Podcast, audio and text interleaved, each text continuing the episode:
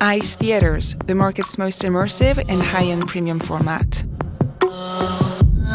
Because the light shall be treated like sound coming from everywhere. Discover the ICE Theaters experience and embark on an immersive odyssey beyond reality.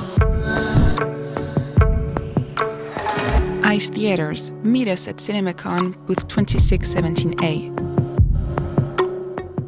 As we look at CinemaCon, the last week of April is really a turning point where the schedule of films from now to the end of the year is dynamic. It's chock full of blockbusters, but it also has some good mid and small budget movies in the schedule as well. There's a film slate that appeals to every demographic and every genre. Um, we were so up and down, off and on with films during the pandemic that that the content or lack thereof really hurt us as much during the pandemic as the pandemic itself.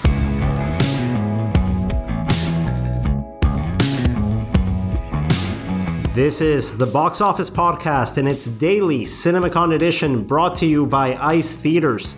I am your host, Daniel Loria, the editorial director of Box Office Pro, the only publication in North America exclusively dedicated to covering theatrical exhibition. Joined this week by our co hosts from Las Vegas, we've got Rebecca Pahle, deputy editor at Box Office Pro, and Sean Robbins, chief analyst at Box Office Pro. In today's edition of the podcast, we've got a feature interview with John Fithian, President and CEO of the National Association of Theater Owners, and Charlie Rivkin, Chairman and CEO of the Motion Picture Association. An interesting conversation to kick off a week that the entire exhibition industry has been looking forward to almost for a year now. The last edition of this event happened only in August, but the sector is now revitalized with a string of hits having come and gone from theaters. We're set to see a lot of new innovations at the trade show floor, a lot of presentations from leading studios. And let's get started because the day starts early here in Las Vegas at Caesars Palace, beginning at 8:30 a.m. with the international keynote address. From the exhibition side, we have Alejandro Ramirez Magaña, the CEO of Cinepolis, Mexico's largest circuit, speaking on behalf of Exhibition to kick off the event, followed by, from the distribution side, Stephen Odell, the president of Sony Pictures Releasing International. Following that, we will have special remarks by Laura Houlgatte, the CEO of UNIC, the trade body representing European movie theaters. Laura is going to be speaking on the recovery of the European cinema sector. At 9:45, we have a couple of International Day seminars, beginning with a session on the French reset, the changes in the media chronology laws happening in France today. Laura is going to be speaking with Richard Patry, the CEO of the French Theater Owners Association, find out how they are reacting to the sudden change in France's exclusivity window, one of the most strict exclusivity windows around the world. That is followed by at 10:30 a.m. Blockbusters or Bust covering the programming challenges that we are facing here in the exhibition industry, where it seems like the only things getting through to audiences are these big superhero movies. We're going to have a number of panel members joining us to talk about the other programming options available to movie theaters. And at 11:30 a.m., an international filmmaker roundtable with a special guest phoning in live, still in production actually, Denis Villeneuve, the Academy Award nominated director of Dune. He's going to be joining via teleconference alongside Dune producer Mary Parent and president of international theatrical distribution at Warner Brothers, Andrew Cripps. That's the afternoon, a really packed day here at CinemaCon, ending up with the afternoon sessions where we will have some guest speakers from outside of the world of exhibition. Hamza Khan, a future of work expert, giving a talk on the future of leadership here as cinemas reopen, start dealing with a lot of those staffing and HR issues we've been seeing across a number of industries. And of course, capping off the day's panels at 4 p.m. New revenue streams via gaming and esports, a panel looking at what gaming and esports can bring to movie theaters to fill those gaps on the programming schedule. Finishing up the day's agenda at 6:30 p.m. at the Coliseum, Sony is kicking off all of the studio presentations this week with their own 2-hour-long session previewing some of the latest titles they've got coming up on their slate in 2022 and beyond. But enough in this big monologue, me going over the daily schedule. Rebecca, Sean, it's great to be with you guys. Rebecca, let's start from your perspective. Going into this year's event, what are the biggest questions you have about the industry and about CinemaCon 2022? You and I were speaking to John Fithian for a conversation that's going to be uh, later on in, this very podcast episode. And we were talking about just the sheer number of films that are going to be presented across the various studio presentations over these next four days. It is a lot of movies. just as a movie fan, it's, it's, uh, it's a horn of plenty, and I'm excited to see how movie theaters navigate it. What is a horn of plenty? I've never in my life heard of this uh, this thing. Sean, I can you help me out? that's help a new one on me too. Uh, yeah, I'm curious. we okay, do we'll, not we'll know what that. horns. Of, no, no, we're keeping horns of plenty because we need one of our listeners to tell us it's what a, a horn of plenty is. It's a cornucopia. All oh. right, I'll, I'll I'll take a cornucopia. That, okay, Let's that makes sense. That. Yeah. Rebecca just showing off with the uh, with the with the sayings here. Sorry, it's, it's we're still trying to, to get our feet under us. But I guess Sean, from from your end of the conversation, of course, this is something that you're looking at very closely. The number of titles hitting the market how audiences are going to react. And one of the first questions that we're beginning to get data points on here in theatrical is if audiences can support two major wide releases on the same weekend. Is that something that you expect to be answered here at CinemaCon, or what are you principally looking for at this year's event? I think eh, we might get part of the answer, and by that I mean we actually have to to see it play out. But I think what we'll find out from CinemaCon will will be that volume of content, and as we get into the summer, especially and into the fall again, we're going to start seeing more and more of those movies releasing each weekend instead of just one. We'll get to a point where we have two or three relatively high profile titles. They won't all be blockbusters by any means, but so it's it's the first question will be answered of is the content going to be there? We should know that pretty well by the end of CinemaCon. And then from there, it's just watching it play out at the box office in real time throughout the rest of this year. But it really has to start with studios putting movies on the screen. To that end, I'm uh, I'm really pumped actually for the uh, the 9:45 a.m. session today, Blockbusters or Bust, that kind of goes over that exact issue of uh, the diversity of content and, and how are we relying too much on tent poles um, how can how can smaller, different, more diverse films kind of make their uh, stake their position, stake their claim to theatrical space? So that's that's one of the panels that I'm that I'm really looking forward to. Yeah, I think it's it's interesting here because one of my I guess light criticisms I have of the event is that when it goes to the panels, sometimes I feel what is being said at this event is more towards, uh, let's say, show a sign of solidarity. It's a, a, show of strength as opposed to actually sitting down and figuring out problems that the industry has. Personally, I feel those panels that you go in and you solve problems, you work through issues, those are panels that usually happen in the regionals that happen throughout the year. And CinemaCon just ends up being uh, a good opportunity to sort of check in, share best practices, share things where you can improve as opposed to just address issues that are that are wobbling the industry a little bit. I mean, it, it is definitely a love fest, and I'm sure uh, Tom Rothman is going to be cart- carted into the uh, in, into the uh, Coliseum on a on a bed of roses, being fanned by. I mean, just like a like 15 Spider Men carrying him, you know, on their yes, on his yes. shoulders, and just like uh, confetti falling upon him as he enters the CinemaCon presentation. I mean, t- t- typically the, it's Chris Aronson who has the big, the, the big, big intro, entrance, right, right Paramount. from Paramount. Yeah, and formerly at Fox, those were always entertaining. But you're right, Rebecca. I think looking back at what we can take away from last year's CinemaCon was the number of studios that showed up in person and that showed up ready to really engage with exhibitors. We didn't see that from everybody. Disney didn't even show up They they sent a, a print of Shang-Chi where the cast basically on their own in a video introduction very proudly said, Hey, we can't wait for this to be in movie theaters, and we're so proud it's exclusive to theaters. So there were a lot of question marks, I think, for studio presentations last year. This year, it's probably going to be a return to normality. I think there's going to be more to celebrate because we just really didn't know what was going to happen last year.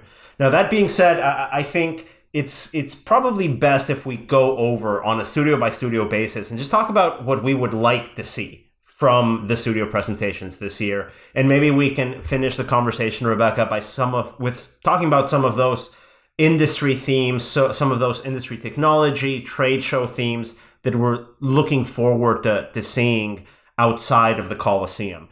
But let's start with sony. Sean as a movie fan forget even being a box office analyst what would you like to see from Sony tonight? I think tonight, looking at what Sony has planned for this year, they have a lot of films that we haven't really seen marketing for, and a lot of it is going to be either original content or adaptations, and those are those are the movies that we haven't seen come back enough yet. We've had Spider Man, we've had Uncharted, but looking at their calendar, they have Where the Crawdads Sing, they have Bullet Train, they have A Man Called Otto, and the Whitney Houston biopic later in the year. And to, if we start seeing some content, maybe some rough footage from these movies, that will give some reassurance that they are going to come out this year. Because we are kind of at the point in 2022 where if movies aren't being filmed yet, even smaller ones, the risk of those being delayed kind of becomes more prominent. So I'm really looking forward to seeing what they have to offer in terms of that mid to lower profile content that we've been talking a lot about. Daniel, correct me if I'm wrong. I, I, believe did they premiere some Bullet Train footage last year at CinemaCon? They and, did. and it was they really did. good looking. I wonder how many just repeat trailers we're going to see this year. Yeah, that's a good question, right? I think it's going to be a little bit disappointing, but to what Sean was saying, as long as there's footage out there, I'm going to feel confident. When I start feeling a little bit shaky is whenever I see storyboards and then a release date that's a surefire indication that that's probably not going to come out for another year. so the bad guys, that was the case with the bad guys uh, last year, and that is actually Yeah. coming out. yeah, and we, we've had that a couple of times. And, you know, I, I say that, but th- there's been times where, you know, those storyboards end up being quite impressive. I, I can think of when we got our first look at Aquaman a couple of years back at CinemaCon. There was just a lot of conceptual art, and that seemed to be an exciting project. But then there are those projects that you take a first glimpse at them, you think they're going to be good, and then you get really surprised. I remember when Universal uh, had was it Jennifer Hudson, Sean, that came on stage and performed "Memory" from Cats. It was something like Yeah, that. It, it was like a live performance, and everyone was like, "Wow, Cats is going to be the musical." When it comes out, it ended up being the musical, but just for uh, entirely different reasons. So those surprises, that's always the, the interesting part of this, right? Figuring out what's hype, figuring out what we can see enough of to sort of discern if these things are going to hit with audiences or not. Let's move over to that Tuesday uh, set of presentations because we've got Neon actually following up the State of the Industry presentation on Tuesday morning. Do we at all know what we can expect from Neon this year? It's always hard to, to say with specialty outfits like this when so much of it depends on a film's reception in the festival scene. I'm just looking forward to being surprised. I mean, Spencer was one of my favorite films of last year. I, I, I trust Neon, but yeah, there's not really um, much that is on my radar in terms of what they might present there. There's the new David Cronenberg that the trailer just came out. They're distributing that. I am really looking forward to that. It looks body horror and just disgusting, so I can't wait. yeah, same here. I, I think when we look at studios like Neon, which I would compare to something like A24, even Focus Features to an extent, it's always those studios that that bring a lot of content you, you haven't maybe even heard of before at CinemaCon, and that's when we start to get an idea of oh this this or that could be a sleeper hit. I remember a few years ago seeing the first uh, footage for BlacKkKlansman, and just immediately kind of realizing wow this is something nobody's even heard of yet, and it's gonna be a hit at on some level when it comes out, and that was because of of an unveiling at CinemaCon. So I think Ne- Neon. Uh, will probably bring something kind of like that. Yeah, I'm very curious to see how that turns out. From the specialty outfits, that's that's always a really really interesting perspective. Um, what was it? A couple of years back that Amazon Studios brought a very violent scene from the Suspiria remake during a lunch session. Everybody I remember stopped that one. eating. Yeah, I mean, it's the Oh. scene. It's that dance scene where that poor woman gets pretzeled to Yeah. death. Uh, that was happening when During we were eating our. Oh, like rubber chicken lunch, dude. Like it was, it was bad. I think nobody stuck around for dessert. But uh, that that actually at least turned me onto the movie. I was like, all right, I, I appreciate them doing that during the lunch session. And yeah, as we're talking about uh, with these specialty outfits, when they come in with these early footage, uh, looks, previews, you can always get excited uh, for one reason or another on on what they've got coming on throughout the year. But let's move on now to Warner Brothers, that's going to be presenting on Tuesday afternoon at 4 p.m. Pacific over at the Coliseum. Uh, Warner Brothers, maybe, uh, I don't know. I mean, a mixed reception last year uh, from a studio sense. Obviously, I think exhibitors were very thankful that Warner Brothers was the only studio to stick to release dates in the first half of the year. But by the second half of the year, you know, the box office with that day and date strategy not really working out for those guys. They're back this year. They're known as a very exhibitor friendly studio, a very filmmaker friendly studio. What do you expect the reception to be with their slate this year, Sean?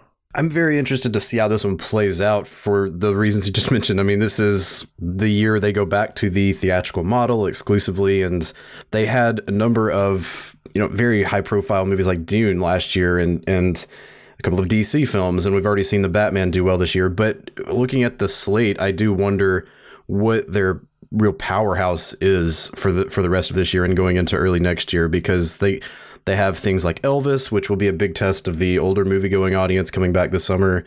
DC's League League of Super Pets, I think that could be a late summer hit, but also things we haven't seen previews of yet, like Salem's Lot, which is slated for September, in kind of that traditional now traditional post summer horror window that Warner Brothers has had a lot of a lot of success with. Uh, I think something like that, and and maybe even some some announcements because they actually have a few movies on the calendar that don't even have a title yet. So I would expect to see some of those uh, stakes claimed. Rebecca, on your end? Uh, yeah, I mean, I'm I'm looking forward to to Salem's Lot. I'm a I'm a big fan of that book. The DC universe I've never uh, gotten so much into. So I mean, like you said, I'm I'm more interested, I guess, in those moments where Warner Brothers gets weird and lets filmmakers get a little bit weird. I mean, that's why they're they're a studio who I I, I tend to kind of like some of their stuff. I know it's uh, probably way too early to get uh, anything regarding the Mad Max Fury Road sequel, Furiosa, but, th- but Oh. that just means I'll have to Oh, go back next nice. year. Oh man, Yeah. I'd love to see that. That would be Yeah. that's probably number one on my wish list at CinemaCon 2022. I would imagine. Yeah, you mentioned DC. I didn't even. Think, I, I've completely forgot. To, I neglected to mention like Black Adam and the Shazam sequel, which is now a 2022 movie. I would figure those will feature prominently. and you have the Flash, but then like the the star of the Flash just recently got arrested. I, it's Yeah, we don't know what's going to happen there. But that's I think another big curiosity for us. What are we going to see from the Flash after all those uh, let's say production headaches that, that they've been going through? For me, I can tell you right now, if Mad Max uh, prequel is number one on my wish list, number two on my wish list is going to be Dune 2 footage. yep. I don't know if we're going to get to see it. At last year, we got to see a, a good bit of Dune in terms of advanced footage. Uh, Denis Villeneuve was not present. Remember, Denis Villeneuve last year had gone out and very aggressively criticized the studio for their decision to put Dune day and date. I was very curious to see what was going to happen at that Warner Brothers presentation last year. Denis Villeneuve did a video address. It, guys, I'm sorry. It, it it looked like a hostage video. The guy was just reading prepared remarks from a piece of paper, was very, very dry, very, very, you know, direct and to the point. He's going to be uh, phoning in uh, via satellite to CinemaCon later on in the week to speak uh, in a roundtable conversation along with uh, Mary Parent, one of the stu- one of the uh, producers uh, for uh, for the Dune sequel. So I'll be very interested to see how open he is in addressing some of those concerns. yeah. That panel is uh, actually it's uh, this morning right after that blockbusters or bust panel. So we're gonna Wow, be so it's there, uh, Monday Monday morning we'll be able to get uh, Denis Villeneuve uh, unscripted, uh, hopefully. hopefully so. Yeah, well, uh, that's I guess on on our priority list. Uh, a good bit of titles and momentum there for Warner Brothers, and then moving on to Wednesday morning, we've got uh, Disney. Wow, I mean, if you talk about question marks, if you talk about not really knowing what to expect here, Disney has probably the biggest movie in the coming weeks uh, ready to come out exclusively to theaters with the Doctor Strange sequel. But the last movie that they were supposed to come out with, they actually sent to Disney Plus that was Turning Red from Pixar and created a massive, massive gap in that Q1 box office. Sean, what are your questions for that Disney presentation on Wednesday morning?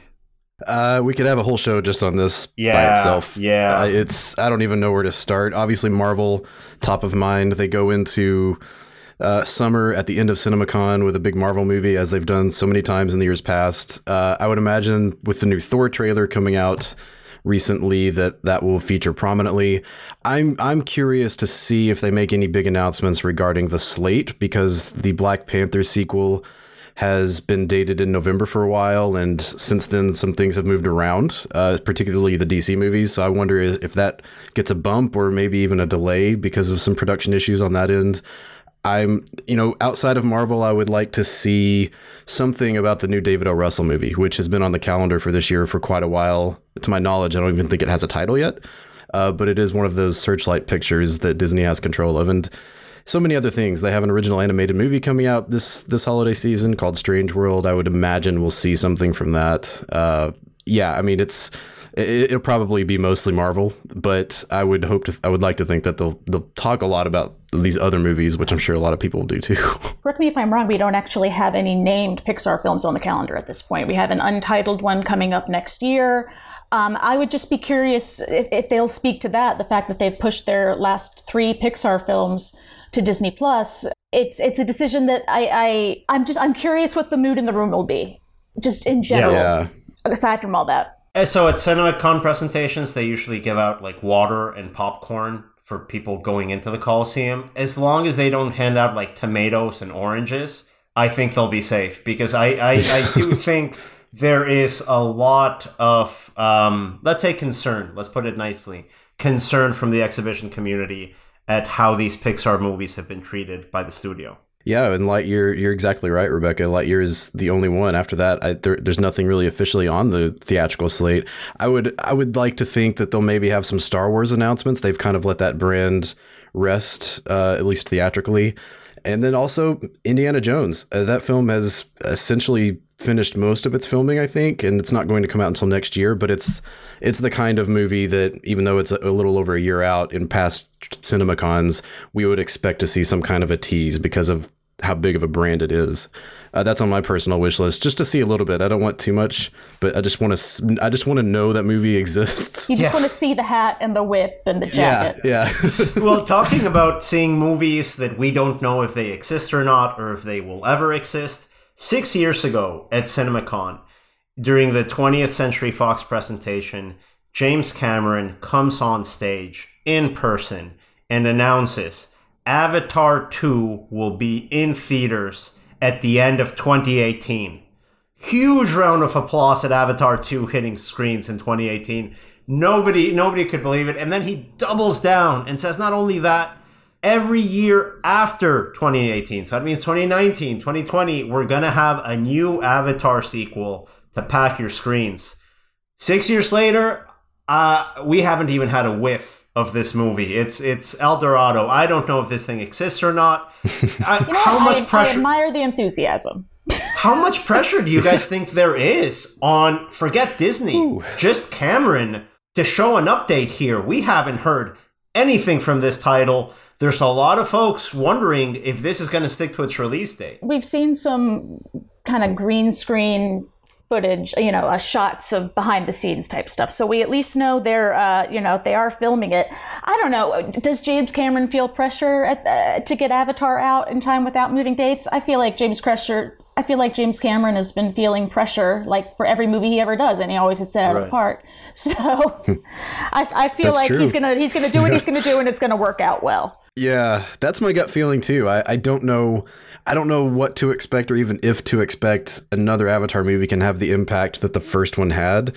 But who could have predicted what that did? I mean, maybe there is, maybe this is the big announcement we get at CinemaCon, not just maybe footage of the film, but exactly what he's been doing for the last decade, and and maybe something he's developed. Uh, who knows? Uh, it's just that's one of kind of the great mysteries I'm looking forward to finding out about. Yeah, uh, myself as well. I I do expect there to be something in the way of just addressing the Avatar 2 in the room. It's not even the elephant at this point.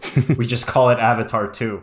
But let's uh, let's move on now to the Wednesday afternoon session. We've got Universal Pictures and Focus Features presenting Universal coming with uh, probably one of the best studio presentations. At least it was my favorite last year. It was remote, but filmmakers and stars went uh, on screen, at the big screen, uh, there at the Coliseum, introduced their projects and introduced their favorite movie theaters it was something that I think meant a lot at CinemaCon 2021.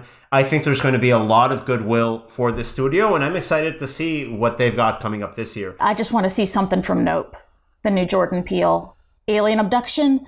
That's I'll be happy. It's so it's so interesting because I look at their summer slate and they are really well situated with movies like Nope and Jurassic World and Minions.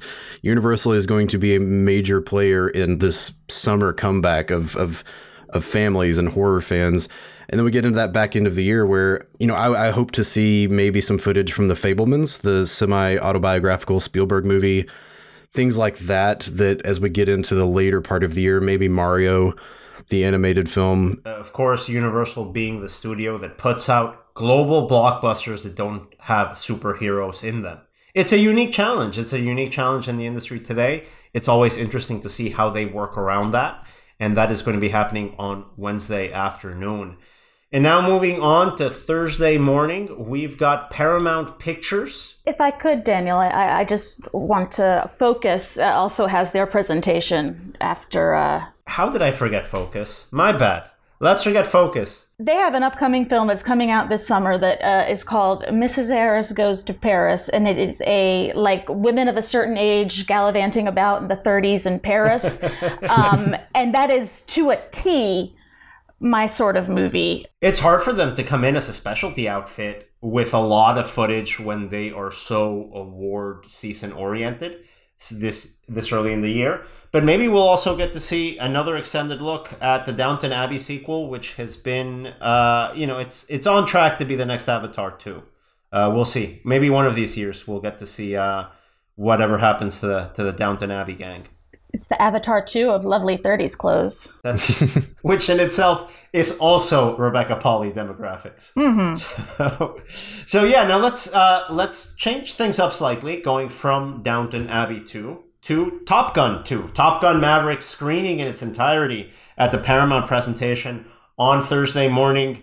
I gotta be honest with you guys, I don't really get the appeal of this movie. Uh, I'm definitely not its demo, but we did a readers poll here of our readers and exhibition. We had over 165 responses from people working in movie theater chains around the world. Top Gun Maverick came out as the most anticipated movie of 2022 as voted by exhibitors. Paramount is also presenting other footage. What are you guys looking forward to here from Paramount? Well, uh, I'm I'm you know as a as a well, actually, actually, this probably does relate to fancy 30s clothes. Um, Damien Chazelle has a new movie coming out, uh, Babylon, that actually skews a bit earlier than 30s, but, you know, very old Hollywood.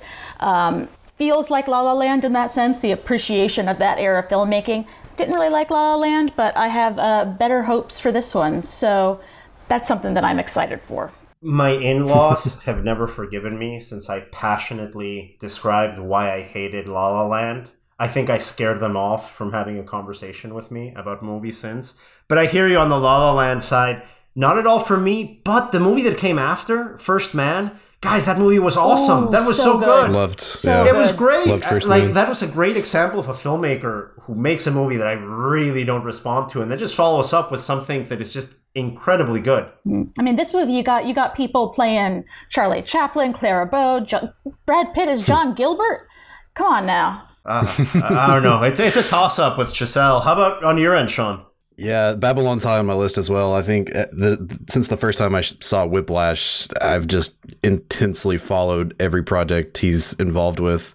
Uh, Top Gun, yeah, I'm I'm definitely in the audience for that. I'm a little bit younger, I think, than its quote unquote target audience. I think that's like Gen Xers. No, man, that's a dad movie. That's a dad that's, movie, true yeah. and true. Don't even start. we know what it like, is. We know what it yeah, is. exactly. And I think the fact that they're screening it says a couple of things. One, they're confident in it. They they want theater owners to see that it's finally coming out this summer. But it also tells me that, and I kind of also picked this up just by looking at the calendar they don't have a lot of movies left this year after that. They have some here and there, but that's that's arguably their highest profile one. But I look at 2023 and maybe we get some previews of things like Dungeons and Dragons, Transformers, Mission Impossible 7 you mentioned. Maybe we get some news on the Star Trek franchise, which kind of keeps bubbling up every few months, but there hasn't been a movie in 6 years now. That's a that's a major IP for Paramount and that's that's kind of a question that really surrounds them similar to Sony is where are their franchises right now and that'll probably be something we get a little hint of I think in their presentation. And we've heard grumblings about changes in strategy and in direction at the studio. We, we've heard that in the background through the other trades that Paramount might be looking to prioritize their streaming service, Paramount Plus, more in the coming years. And that is precisely what I need to find out. And I think what we all want to find out from Paramount at CinemaCon 2022 what do they have coming up other than what we know they've had coming up for the last three years? Uh, and let's uh, go to the last presentation of the week, but it's not going to be the last studio we talk about because there's one bit of conversation to have after we talk about Lionsgate that's going to be presenting at 2:45 p.m.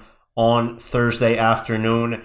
Lionsgate, of course, opening a film uh, at this point on April 22nd, a couple of days uh, before the release of this episode. The Unbearable Weight of Massive Talent, starring Nicolas Cage as himself a movie that was uh, let's say previewed a little bit. We saw the trailer for the first time at cinemacon 2021 fantastic response there. What to expect from these guys? I can tell you right now off the bat give me my john wick trailer. I want my john wick trailer and i'm good after that. Yeah i have to wait till thursday to get it but that's what i want. I don't know what to expect from lionsgate honestly. I really don't. I mean john wick is is their franchise and that's coming out next year uh, I would expect to see maybe some early footage, or if not a full trailer for "Are You There, God? It's Me, Margaret." That's coming out in September. I think that could be one of those adaptations that does well theatrically.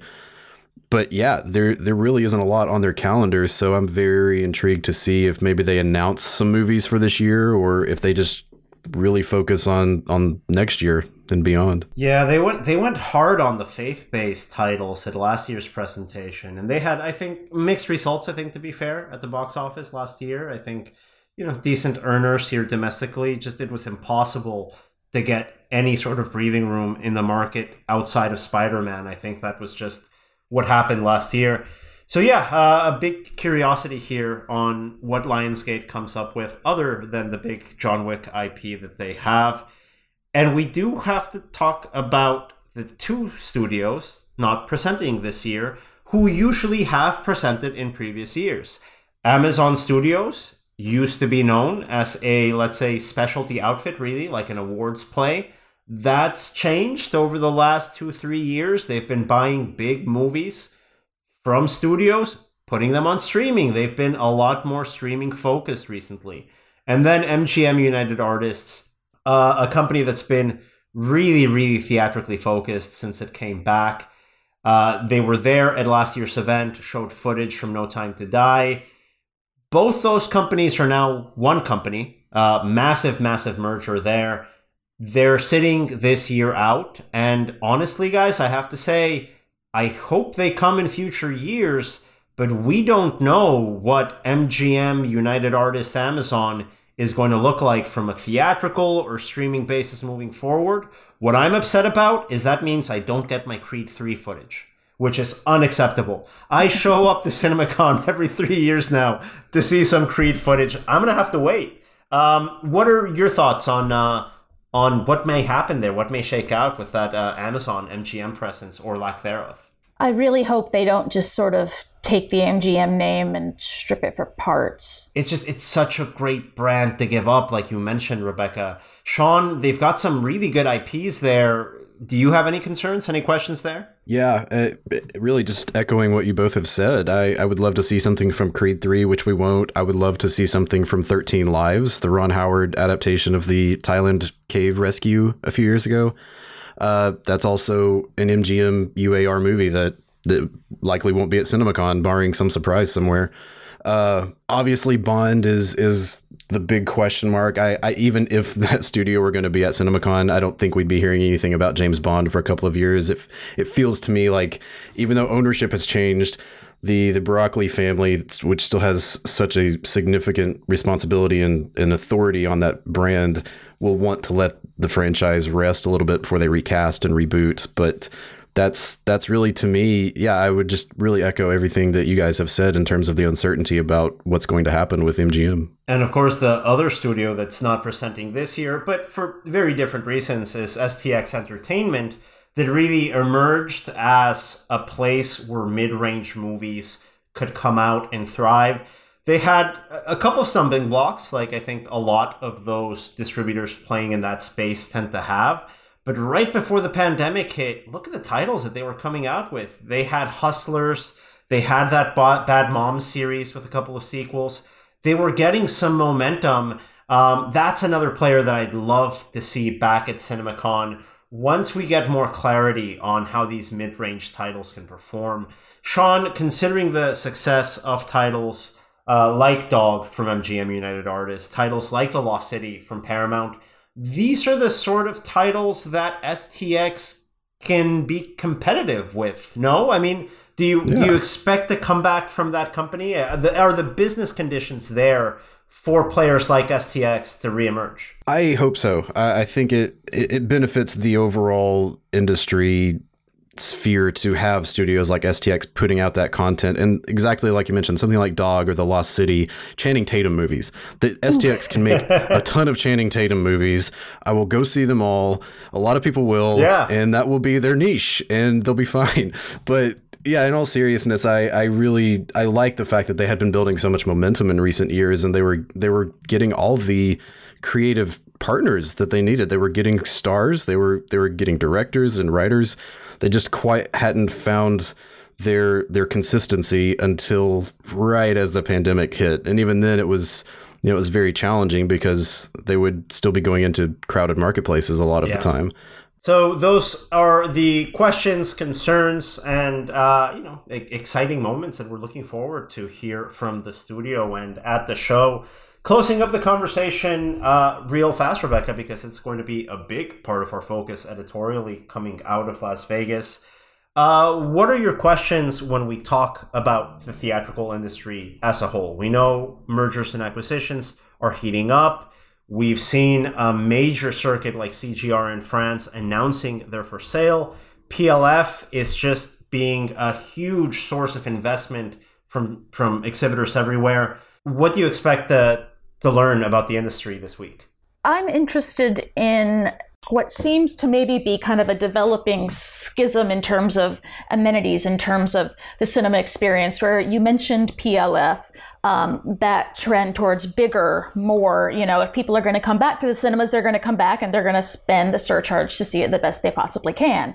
Then you also see uh, the emergence of micro cinemas, of private cinema rentals, which has kind of died off now at this point. I think obviously no one's going to be running out private cinemas when they're filling uh, auditoriums with spider-man. But i would be interested to see the future of that concept and, and how that uh, that comes along basically just because i want to rent a movie theater to go see a movie with my friends. But but no I, I, I don't want premiumization is wonderful but i don't want that to be all there is. So i'd be interested right. in seeing what other options there are on the trade show floor that are maybe being shown off to exhibitors yeah, I think I share that concern with you. I think there's a lot of focus right now on having a very modern movie theater with all the bells and whistles. How much is too much? At what point does the audience stop noticing? Um, and that's going to be very, very difficult to gauge. I think that's going to be one of the big questions we'll be tackling here in our publication in the coming weeks and months. So, Rebecca and I will be tackling that big question, not only from the fallout of the M&A side, but also what this uh, capex investment is going to be looking like for the rest of the year. And you will also be hearing analysis from the Coliseum and those studio presentations from Shawn Robbins throughout the entire week. And up next, we've got our vendor profile segment with one of our colleagues, Marine Suttle, the Chief Product Officer over at the box office company. We'll be talking about some of the innovations, disruptions, changes that she's been seeing from the vendor side, specifically when it comes to reaching moviegoers and on the digital ticketing landscape. Rebecca, Sean, thank you for joining us. And now let's go to that message from our sponsor, the Box Office Company. The Box Office Company has developed the tools and services that empower you to take charge of your digital marketing, and they're excited to share their latest addition to the Boost ecosystem, Boost Food and Beverage. Boost Food and Beverage streamlines the purchasing process so concessions are always one tap away. Whether guests prefer to pick up concessions at the kiosk or have them delivered directly to their seats, Boost Food and Beverage lets them tailor their experience and even leave gratuity for service that keeps them coming back. Want to enhance your ticketing journey?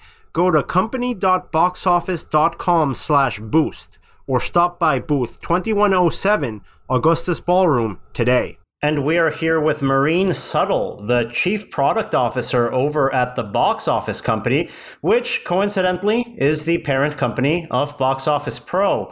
Marine, welcome to the podcast. It's great to have you here. You're one of my favorite coworkers and friends in the industry. I'm excited to chat. How's everything going? I'm great. I'm so happy to be here. Thank you so much for for the intro, and always happy to, to uh, have a chance to chat with you as well. Well, there's a lot to chat about here as we enter CinemaCon. And of course, being part of our corporate group over the box office company, I think it's, this is probably a good time to explain what the box office company does apart from publishing Box Office Pro, which is the publication bringing you this podcast right here. Marine, could you walk us through all the activities in the cinema space that the box office company is involved in? Certainly. Um, it is often confusing because we do a lot on, on various parts of the business. So I'm going to try to clarify that a little bit. Um, so we we're dedicated to innovating the box office through media tech and data. So on the media piece, we do that through Box Office Pro, as you mentioned.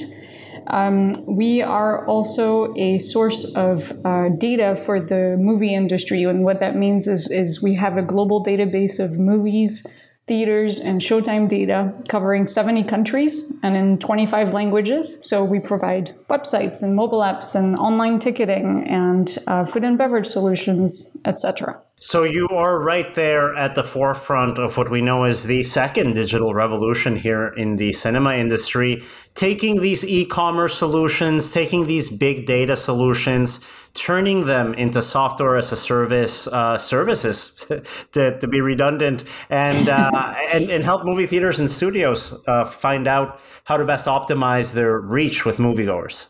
That's right. That's really the goal is, is to make sure that movie theaters can be found online. You know, people used to walk up to the, the lobby of the theater and to find the, the, the, the, programming for the week and, and learn about the movies playing. Now everything happens online, so our goal is really to transform people's mobile phones into the new theater lobby. From your perspective, looking at the entire digital landscape of that consumer relationship with a cinema, Marine, what changed with COVID for moviegoers?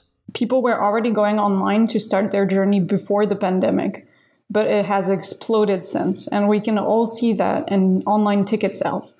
Before, it used to be 20% to 30% of, your, of tickets in the US that were sold online. Now it's well above 50% for all of our customers. And that's a massive change in these last two years, Marine, going from one out of five tickets being bought online to today coming out of the pandemic around half of them, around half of those moviegoer transactions happening on the internet. How does that work? Because we know there are established third party ticketers out there. You have aggregators like Fandango, like Atom Tickets, but are moviegoers looking at other directions in their online movie going experience? Absolutely. Um, search platforms play a huge role in that. Um, we know that about 20% of the tickets sold on an exhibitor's website come from Google alone. And that's not even looking at other platforms such as IMDb, for example. So the, the journey for searching for a showtime really starts online on search platforms, drives people to the exhibitor's website, and we that's where we see a huge increase in ticket sales. Not only tickets, but also sale of e-gift cards, which has really grown also with the pandemic. And of course, food and beverage. A lot of customers of ours have gone through online concession sales for popcorn when that was the only thing that was open for a while. Uh, but it has continued since then with a real F&B um, sell strategy behind. That's so interesting in that was one of the things I always hear from the operations side of exhibition. Make sure that your concessions line is short because nothing turns a prospective client away from buying that that concession if there's a really big line and they have to get to their seats their showtime's about to start what have you heard from uh, your clients in regards to having this f&b pre-order component has that really become more popular since cinemas reopened it has. I mean, it still comes with some concerns from some exhibitors on the operational aspect of it. Of how do the the order if somebody buys a ticket two days early, online, how does the, the food order make it to the kitchen, for example, or to the concession stand so that the, the order is ready at the right time?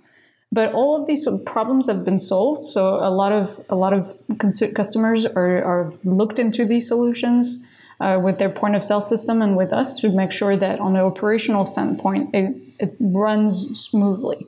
And for us, the the pandemic was really a chance to be able to focus on these things because in many ways, it was a slower time. Theaters were closed. We didn't have as much maintenance and support to do. So we were able to focus our tech resources on our product development and, and get ahead of that curve by bringing solutions that work for exhibitors. We created a customer success team who is separate from the, um, the sales team in order to really focus proactively on bringing our customers to the right outcome which is in the end more ticket sales, but having the right solution in order to do that. And also separated that from a customer support team. So we really have now these three distinct uh, teams that were really kind of meshed into one before. Um, and it's really working well uh, to, to support our customers the best way possible. We'll be at the booth 2107 in the Augustus Ballroom. And we'll be organizing for the first time this year open house, uh, which will take place on Wednesday afternoon starting at 2 p.m. on at the Neapolitan One uh, ballroom, which is pretty close to the registration desk right there in the trade show. Fantastic. Well, I look forward to seeing you there in our team meetings in Las Vegas this week. And to our listeners, that is Marine Suttle, the Chief Product Officer from the Box Office Company. You can find all the information on how to get in touch with the Box Office Company on our website, company.boxoffice.com. Thanks so much, Marine. Thank you, Daniel. And now let's hop on over to the feature interview segment of the episode. What you guys have been waiting for, our main course here, an interview with Charlie Rivkin, the chairman and chief executive of the Motion Picture Association, alongside John Fithian, the president and CEO of the National Association of Theater Owners. Charlie, John, thank you so much for joining us once again here to start off our week of podcasts at CinemaCon in Las Vegas. To our listeners, we're actually recording this a couple of days before we all make it out to Nevada for the annual event.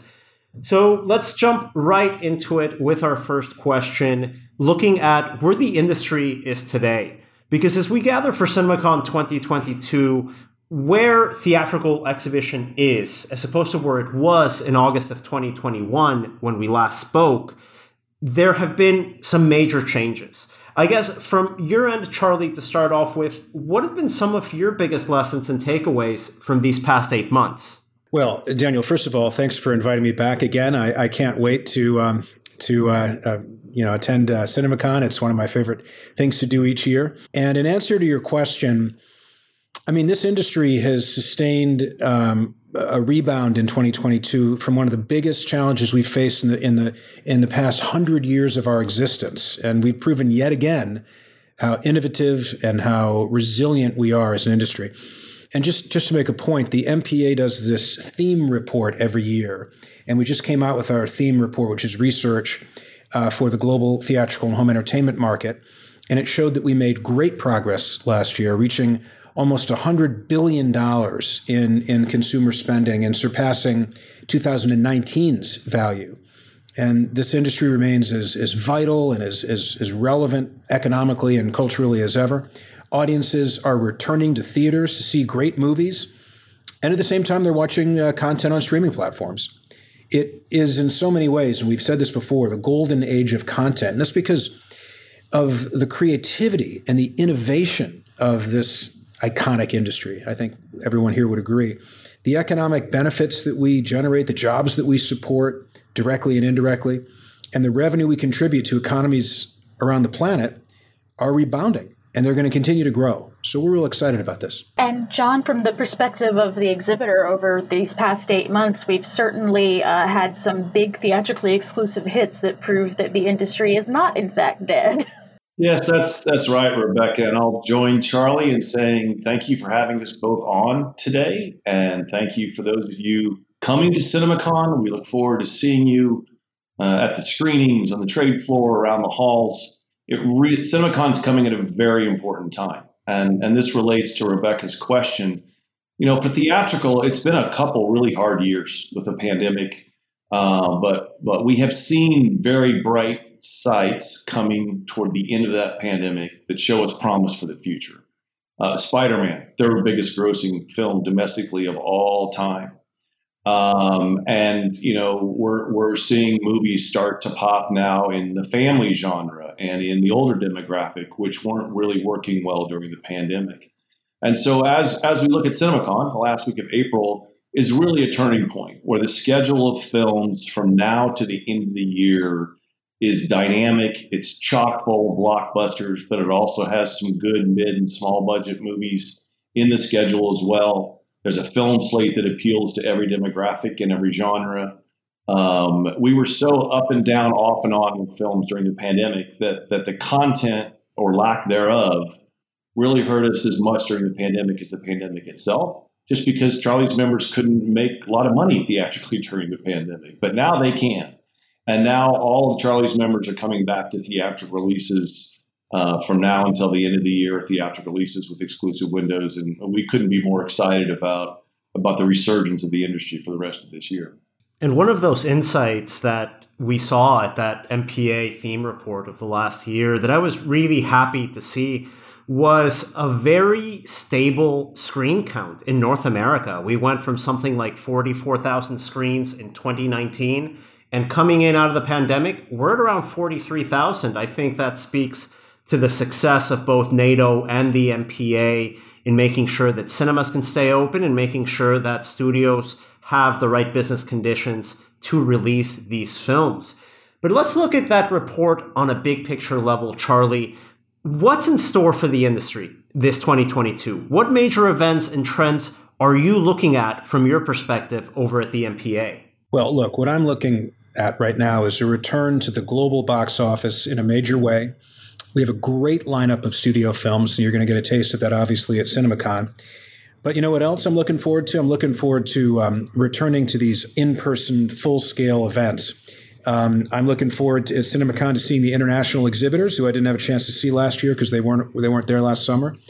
It felt great for me to be at the Academy Awards again and walk the red carpet. It was um, wonderful. I'm going to the correspondence dinner here in Washington coming up in a couple weeks. I'm going to attend the Cannes Film Festival in May, where I'm going to see a lot of my a lot of my friends. So I'm just looking forward to a return to normal and a return to uh, you know some amazing years ahead. And John, I mean, last year's CinemaCon, so happy to have been able to go to that. It, it was a more, uh, you know, muted celebration in terms of the people who could be there, the studios who were there, the vendors who could be there. you know, as you look at CinemaCon as this sort of congregation of all the different corners of the industry, um, domestically and globally, what are you looking forward to this year? What kind of trends do you see maybe on the vendor side, on the studio side, start to emerge? Well, first, thank you for coming back in August. Uh, that that was a difficult show to host, uh, as we weren't done with the rises and falls of the pandemic yet. We held it successfully. People had a chance to get together, but it wasn't the full throttle excitement about the business that we're used to. Uh, the show next week looks like the full throttled CinemaCon of the past, and in every respect, right? We've got about 3,000 people signed up right now, with another week or two of, of signups to come. Uh, that's substantially more than we had in, in August. Uh, every one of Charlie's, uh, you know, uh, studios are bringing great content. They're bringing talent. They're bringing directors, high level executives uh, from the major studios are coming at the highest level to show their support for the return of the theatrical experience and to discuss how the theatrical is an important piece in the pie for them. Uh, the trade floor is going to be bristling again with lots of vendors with exciting, innovative technologies on how we show movies. Um, and and and we're just we're so excited to have people back optimistic in great numbers with a great show. So it, it's it's again, it's coming at a great time. The last thing I would say is that it's always great to have Charlie and the MPA there uh, as our supporting partners of this show.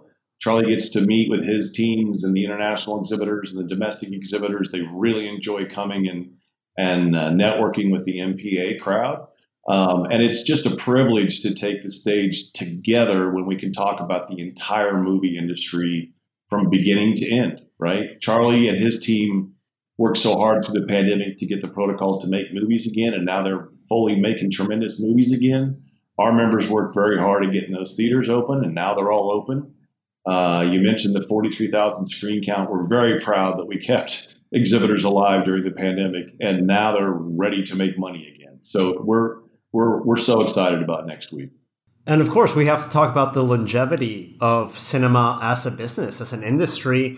We're approaching that period where a couple of associations and publications like our own and exhibitors uh, that John represents are turning 100. We had ours a couple years back alongside AMC Theaters, and this year it's the MPA's turn. Charlie, with this year marking the 100th anniversary of the Motion Picture Association, as you look back what are some of those landmark achievements you would say that the MPA has introduced to the industry at large over the last century? And what are your priorities for the years to come? Well, look, I got to say, we're really excited about this anniversary. We're going to be celebrating all year. Um, we have been the voice and chief advocate of the film, TV, and now streaming industry now for a century. And it's funny, our, our physical location is a block away from the White House in Washington, D.C. That same location largely has been the home of the Motion Picture Association during that time. But the names of the name of our company has changed. The the physical building has changed. It was just recently renovated soup to nuts. But the mission remains the same. You know, we we uh, we, throughout a century marked by enormous, uh, dramatic global change, we've consistently advocated on, on behalf of the industry. we are committed to protecting content creators and ensuring that all voices are represented uh, around the world in that context.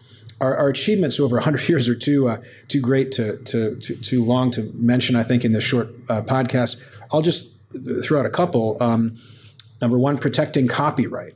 We we advocate for policies in every global market uh, that safeguard creators and their work. We protect creators and ensure that they're fairly compensated for their hard work, and that's a cornerstone of our mission.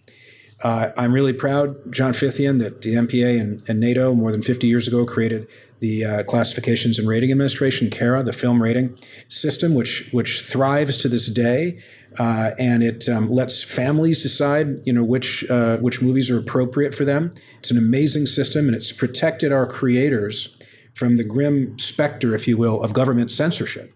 It's been very successful that way. Uh, fighting piracy remains a major, you know, something we've done over the last uh, century and continue to do and, and continue to do well. Uh, in 2017, we expanded our efforts by creating something called the Alliance for Creativity and Entertainment, or ACE as it's known. uh, which has kind of a comprehensive uh, approach to targeting and and taken down um, piracy operations that pose an existential threat to uh, the creative economy. And um, we improve the economic landscape for our industry. We advocate for production incentives in the United States and around the world um, that create good, well paying jobs and generate tax revenues for states and localities. We, we uh, support about 2.3 million jobs in all 50 states in the United States. We built a diverse pipeline. We're getting better at that created a DE&I program 10 years ago to make sure that all voices are heard and authentically represented. And finally, we um, fight for global market access. Um, I got to say that uh, when our industry, our industry is always going to win when there's a level playing field, and so we advocate for free trade and low and low uh, barriers to entry.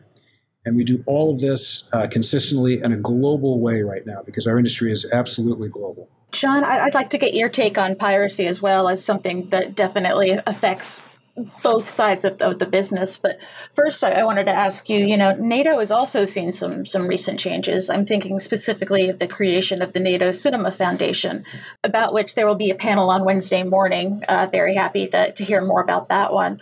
But given the NATO Foundation, given changes NATO's have gone through, uh, you know, what are your priorities looking forward into this year? Well, we we like the MPA have have gone global uh, in the last few years because, as Charlie correctly said, the industry has gone global. Right in 2019, uh, the last full grossing year of, of theatrical until next year, really. Uh, the industry grossed $42 billion globally, and the United States was about 11.4 billion of that. And so we are indeed a global industry. And so our trade body now represents members who operate movie theaters in 105 countries around the world.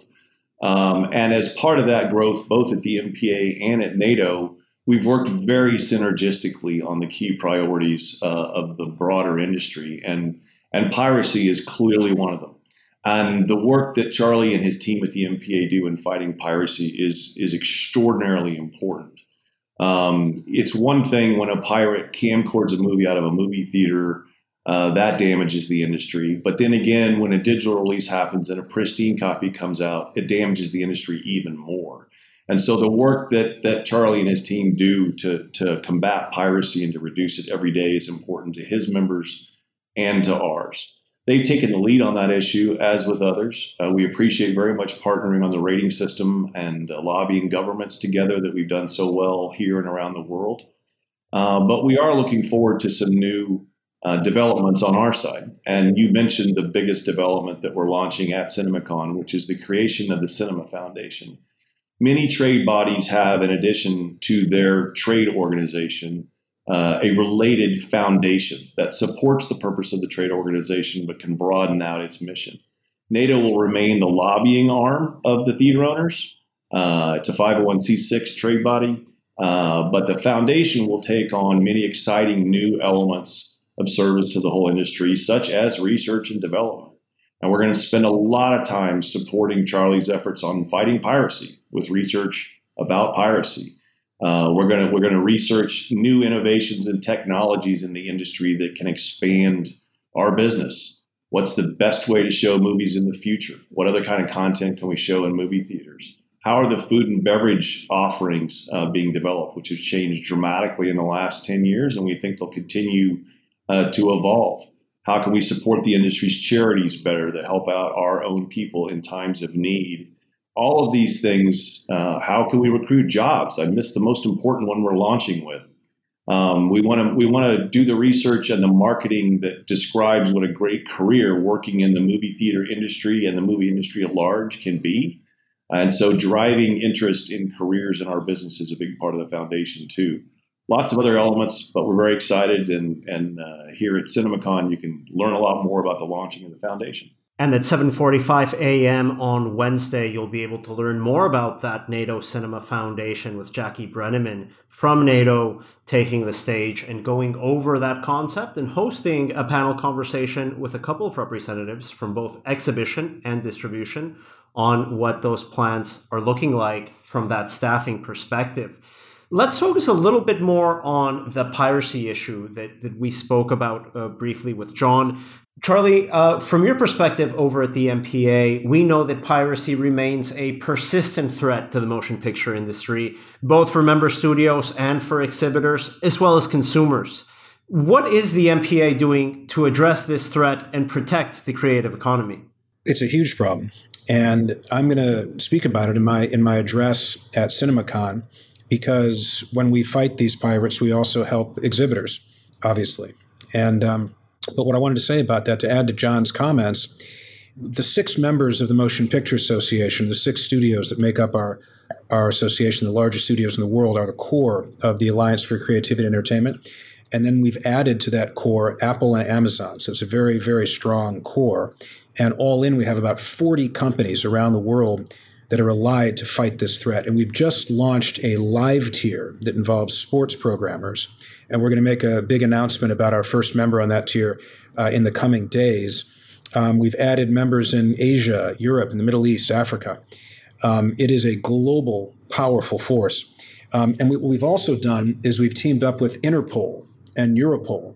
And we're the first organization to have an embed with the Department of Homeland Security here in the United States uh, to make sure that we're fighting these guys, and and we're winning. And just to give you a sense about about um, when I when I say we're winning, um, in 2019 there were 1,400 illegal websites and streaming subscription services in North America alone, 1,400, and that was reduced to 200 in uh, just uh, just last year.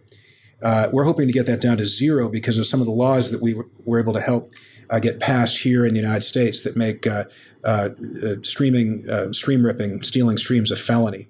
So we're getting closer. We're getting we're getting stronger. We're getting bigger by the day, and and you know we're going to beat this. It's, it's, too important to, to to do anything but um, win here. This whole industry has has been through such a, a whirlwind, yo-yoing between the record-setting global box office that we had in 2019 and then obviously 2020 being a crisis year for the industry. However, I mean, I, I, think it's fair to say that recovery did start pretty strongly in 2021. That was the year that kicked off our recovery as an industry. Uh, over 21 billion in global admissions, more than 4 billion of which came from North America.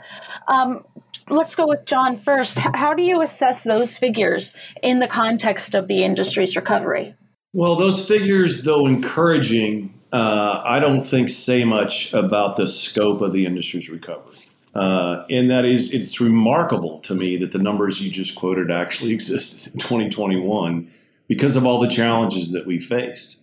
Uh, we were still facing cinema closures in some markets and capacity restrictions in others, uh, masking policies, and and we didn't have a full uh, slate of movies because it didn't make sense to the studios to release traditional theatrical movies uh, in the same vein during that context. And so to me, those numbers are miraculous that that happened during a pandemic. The exciting thing now is we're starting to see numbers uh, in in the the period from from just last month till now uh, that are that are like the numbers we used to have in 2019. Right, this these past two weekends we grossed about the same amounts that we grossed in those same weekends in 2019. And as we look at the schedule going forward, we think that's going to accelerate. Of course, there are some weekends that are stronger than others, but the total list of movies that we've got coming out, I mean, it's uh, Doctor Strange, Top Gun, Jurassic World, Lightyear, Minions, Thor, Black Adam, Black Panther, Avatar 2. Those are the blockbusters just in this calendar year. But it's not just big movies, it's also um, uh, smaller movies that really will have traction. I'm really looking forward to Babylon from uh, Damien Chazelle uh, from Paramount. Uh, the Fabelmans, which is Steven Spielberg's semi-autographical project coming from Universal. A Man Called Otto, uh, which is Tom Hanks's flick over at Sony. And then uh, Don't Worry, Darling by Olivia Wilde, which is a Warner Brothers movie. My, my point is, as alluded to earlier, that we're seeing the kind of content now uh, that we couldn't see during the pandemic. And so I think the numbers you're going to see riding out the rest of this year are going to be incredibly strong. And this late in 2023 looks really strong too. So as encouraging as those numbers were in 2021, I don't think they're relevant to predict where we're going now that the industry's back. John said it well. There's not there's not much more I can add. I, I just you know will say a couple things. I agree with him that 2021 is just the beginning of the industry's recovery. You can see it. John mentioned earlier that Spider-Man: No Way Home was the third highest-grossing box office film of all time. Take a moment and think about that. Of all time, in the middle of a pandemic, that's the kind of movies that that's what people are going to see right now. Uh, I just read that um, that um, the Batman crossed the 750 million dollar mark um, worldwide the other day. Um, I'm confident that audiences are going to continue to flock to the theaters. Great stories drive box office. You heard John's list. There's some great stories coming up. And the only thing I, I, I would um, add on to John's list is an interesting statistic. Last year, nearly 950 films entered production, which is a record high. It's 16% ahead of 2019 pre pandemic. It's 40% greater than 2017 and almost double what happened during, during 2020. So this really is everything you want to know about this. We're just at the beginning of one of the strongest recoveries ever seen. Charlie, you mentioned a bit earlier about the changes that the MPA has seen uh, through your hundred-year history. Uh, things like how now you represent streamers, and uh, you're looking at international markets as well you know, as the economic model around this business has evolved and as the MPA has evolved to keep pace with it, what role do you believe theatrical will play in the entertainment industry moving forward? And how do you think that theaters will look and feel in 10 years? Well, I, I just mentioned a minute ago about, about two of the films, about, about Spider Man No Way Home and about Batman. The entire entertainment industry is evolving. It's evolving um, from production to exhibition. But theaters remain integral and essential and important to everything that we've done, as, as essential as ever. And so I would say that when you look at successes like the films we've just been articulating, uh, obviously there's more of that to come. Um, it's uh, it, it's clear that um, consumers want both. They want to have great entertainment. They can watch it at home. They can watch it wherever they are. But they're going to keep going back to the movies, and we're thrilled about that. And John, from your perspective, looking at all of the changes we're seeing here in exhibition, from these premium amenities, from dynamic pricing, the whole economic model really is changing in more ways beyond the theatrical window than I think maybe is being talked about. So, how do you think theaters will look and feel in the next decade? Well, you're right that we will change how we offer choices to consumers in the next decade. And that's a lot of what the Cinema Foundation is about, right? um, looking for innovations in technologies and food and beverage services described earlier, but also looking at innovations of how cinema spaces are used. Uh, we, we will always have movies be our bread and butter. Uh, that's why they're called movie houses. Uh, but we'll start showing other kinds of content. Um, some of those streaming companies might want to premiere their their television shows uh, in the cinema and vice versa. Um, and we've got gaming growing, and we've got other ways that people come to watch live streaming of rock concerts or other types of content. So we're looking at everything uh, as we emerge from this pandemic that a movie house or cinema can do uh, to entertain customers and bring them together. Because the one thing that hasn't changed is that people as human beings always want to get out of their homes, gather together in a shared collective experience where they can hear and feel what their fellow human beings are hearing and feeling. Um, and the consumers have been starved for this during the pandemic. They are anxious and excited about coming back out and sharing in cultural experiences like movies at movie cinemas. And so, the one thing that won't change is the shared collective experience has always been a great way to see a movie and is now again. But the the sight and sound and the food and the seats and everything that we can offer to make it the most enjoyable experience like you can't get at home uh, are what we're going to continue to evolve. To close out, I mean, we're all extremely passionate about this industry, but I think uh, where it all comes from is we all just love movies. Uh, what good movies have you seen lately? You know what? You're asking me a tough question because I love movies, just like just like you said a minute ago, Rebecca, that you love movies as well. I get to be a member of the Academy as long as I'm in this job. So I see Academy screenings in theaters. I, I see I, I see um, as many movies as I possibly can digest.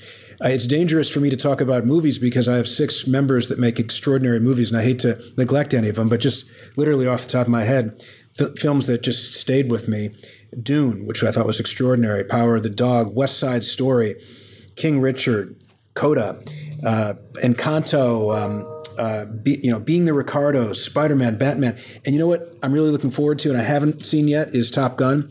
Uh, which I think is going to be absolutely extraordinary, and uh, Jurassic World Dominion. It's it's going to be incredible. Um, I I can't wait. So I, I, literally I've seen dozens and dozens and dozens of films, and it's one of the best parts of my job. Yeah, equally di- difficult for me as it is for Charlie because you feel like you're going to leave some out. So I'll just use a couple as examples to prove different points. Right.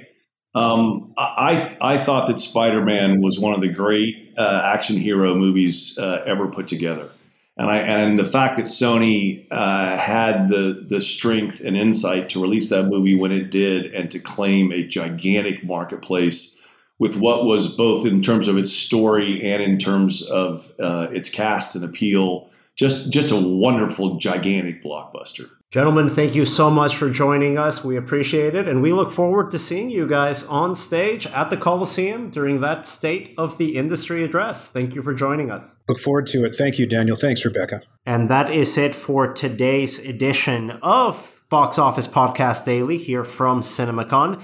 Thank you so much to our guests, Marine Suttle, John Fithian, and Charlie Rivkin, and to our co hosts, Rebecca Pahle and Shawn Robbins. I am Daniel Loria, and we will be back again tomorrow with another episode here looking at everything happening this week in Las Vegas here from Caesars Palace, including tomorrow's interview with the 2022 NATO Marquee Award winner, Ellis Jacob, the CEO of Cineplex, Canada's largest circuit. Don't miss that in tomorrow's episode. The Box Office Podcast is produced by Box Office Pro in collaboration with the Box Office Company and Record Edit Podcast. Thanks again to our presenting partners this week, Ice Theaters, and we will be back again, as I mentioned, tomorrow morning with a new episode. Talk to you soon.